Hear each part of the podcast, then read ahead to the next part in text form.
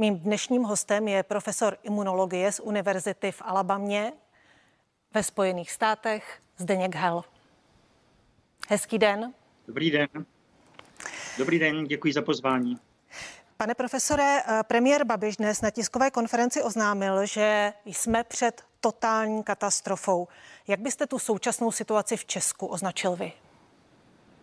Uh, já bohužel musím s panem premiérem souhlasit, že situace je opravdu velice vážná a dochází k tomu, k čemu jsme bohužel uh, dospívali tou naší dlouhou cestou kompromisních řešení. My jsme před touhletou situací dlouhodobě varovali, tím my myslíme vědeckou komunitu a moc nás mrzí, že do, bohužel dochází na ty uh, naše předpovědi, které předpokládali, že se dostaneme do takovéhle situace.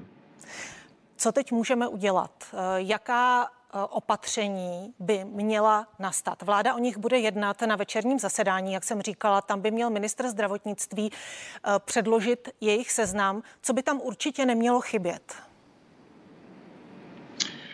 Eh, především se musíme eh, zeptat, do jaké míry budou tyto opatření efektivní. A tyto opatření, jak vždy říkáme, budou efektivní pouze tehdy, pokud se nám podaří zaujmout za prvé zcela zásadní přístup, za druhé vytvořit zcela jasnou strategii a potom se ji snažit dodržovat a za třetí uplatnit takzvanou směs přístupů.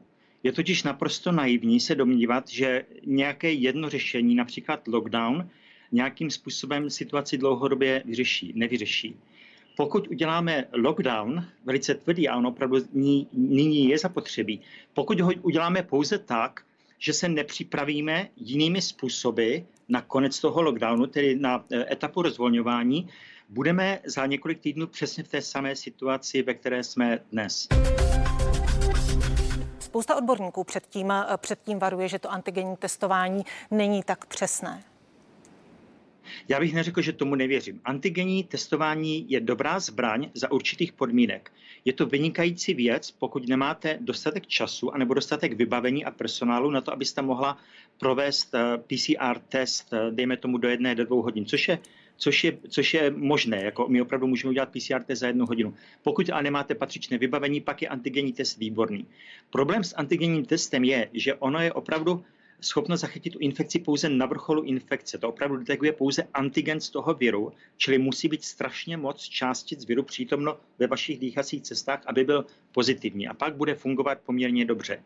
Pokud jste ale před tou fází, před vrcholem infekce, anebo za ní, tak ten antigenní test je pod, velice málo senzitivní, pod 50%, někdy dokonce pod 30%. To se týká zrovna testu od eh, firmy Abbott, naštěstí, která funguje relativně dobře u některých symptomatických jedinců, ale když se podíváte na celou populaci asymptomatických a asymptomatických jedinců, tak ten záchyt je tam velice nízký. To znamená, že dejme tomu eh, pět lidí z deseti si bude myslet, že jsou negativní, že virus nemají a přitom zrovna mohou být na té zrůstající fázi infekce a v následujících několika dnech budou ten virus rozšiřovat po své firmě, po škole, po nemocnici, kdekoliv a budou si myslet po své rodině a budou si myslet, že je všechno v pořádku. Dá se to ještě zastavit, abychom nedospěli ke kolapsu nemocnic, který podle ministerstva hrozí do dvou týdnů? Nebo vyčerpání kapacity? Všechno se dá zastavit.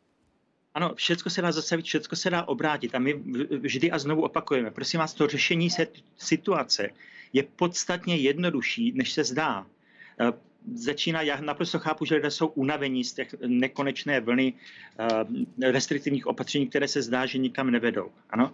To je proto, protože tato opatření jsou nastavená špatně a nejsou v komplexnějším systému přístupu, které potřebujeme, které bude, potřebujeme zdokonalit. Já si myslím, že je potřeba naprosto, ale naprosto zásadně změnit přístup k kontrole epidemie, a to jak z hlediska personálního, tak především z hlediska metodiky práce. Eh, potřebujeme k tomu široký konsensus mezi všemi stranami napříč politickým spektrem vlády i opozice. Vytvořit komisi odborníků, ale opravdu odborníků, která nebude mít politické cíle, která se bude jenom a výslovně soustředit na řešení této situace. To je naprosto klíčové. A potom, a ta komise odborníků který, by měla eh, právě říkat vládě, co má dělat a vláda by se tím měla řídit? Ano, přesně tak, ale co je strašně důležité, tato komise musí být nezávislá na vládě. Jo? To, co, to, co v současné době se snaží prosadit eh, pan minister Blatný se vším respektem, to jsou staré metody. Staré metody, které sahají až někam do Rakouska, Uherska, kde je prostě jeden takzvaný nejvyšší úředník a ten má pod sebou nižšího úředníka, nižšího úředníka, nižšího úředníka, ale ten nejvyšší úředník to víceméně kontroluje a v případě, že nemá tedy dostatečnou odbornou, eh, odborné zázemí na to, aby pochopil vlastně principy kontroly epidemie, tak celý ten systém se hroutí a stává se neúčinný účinný.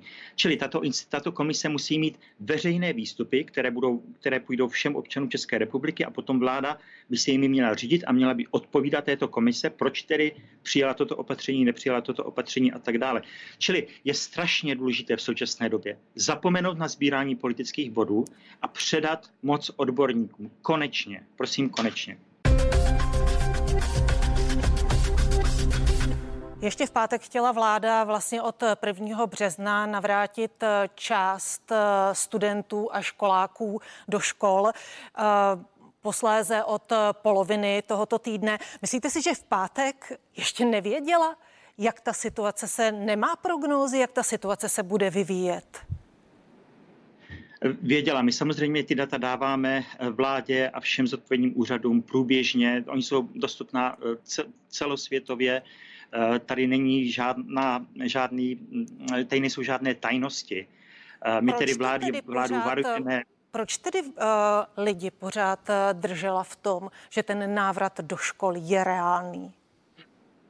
Protože vláda je politická instituce a ministři jsou úředníci, kteří se bohužel chovají politicky. Je, je to tak. A tak je postavený systém demokracie a ve většině případů asi to tak musí fungovat. Opravdu takhle funguje liberální demokracie. V současné době se ale naše země nachází v krizi, která se dá přirovnat k válečné krizi. Musíme tedy přijmout nekonvenční e, opatření, abychom se opravdu zcela zásadně postavili této epidemie. Věříte, že je toho vláda schopna? My se snažíme jak můžeme najít eh, řešení, kde současně snažíme mluvit s vládou, s opozicí, eh, najít optimální řešení. A nerad bych opravdu zacházel do, do těch politických aspektů. To opravdu není naše role. Naše role vědců a, a, a, a pan, pan Evropské iniciativy vědců a iniciativy s nich je opravdu jenom pracovat pro občany, předávat jim pravdivé informace, navrhovat vládě opozičním stranám řešení. Takže nechci zacházet příliš do těch politických. Ale musím říct, že bohužel současná krize je způsobena stavem e, naší společnosti, tedy stavem, v jakém se nacházíme z hlediska politického, etického a morálního. Proto je tak strašně těžké se k tomu postavit. Ale není pozdě. A můžu vám říct několik konkrétních návrhů, které se může okamžitě změnit a jak můžeme, jak můžeme tuto epidemii obrátit e, a získat lepší výsledky.